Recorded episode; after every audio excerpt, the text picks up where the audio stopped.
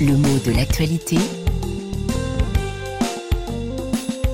Yvan Amar. On sait que le Salon de l'agriculture se tient cette année à Paris, porte de Versailles, comme tous les ans, hein, à une époque où le monde agricole français est en crise, de nombreux agriculteurs, en effet, sont en colère.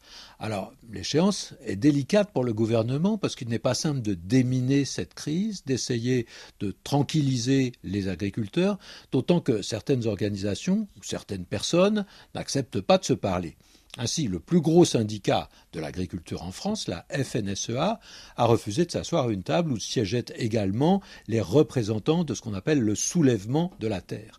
Et le soulèvement de la terre, c'est un collectif dont la préoccupation est d'abord écologique et dont certaines exigences entrent en conflit avec les soucis de rentabilité d'autres agriculteurs. Pas tous peut-être, hein. mais enfin, la tension est forte.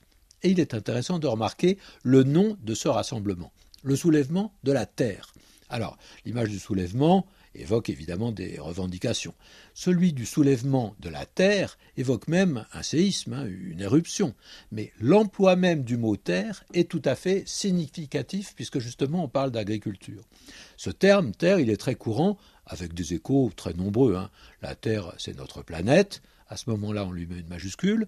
La terre s'oppose aussi à d'autres éléments la mer, l'air, et le mot évoque également un pays, de façon assez générale, hein. la terre des ancêtres, la terre promise, etc.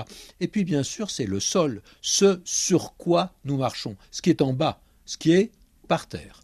Mais dans de nombreux emplois, ce mot terre, il évoque l'agriculture. Et qu'est-ce que c'est que l'agriculture au départ? Bah, C'est la culture d'un champ, un champ guerre en latin.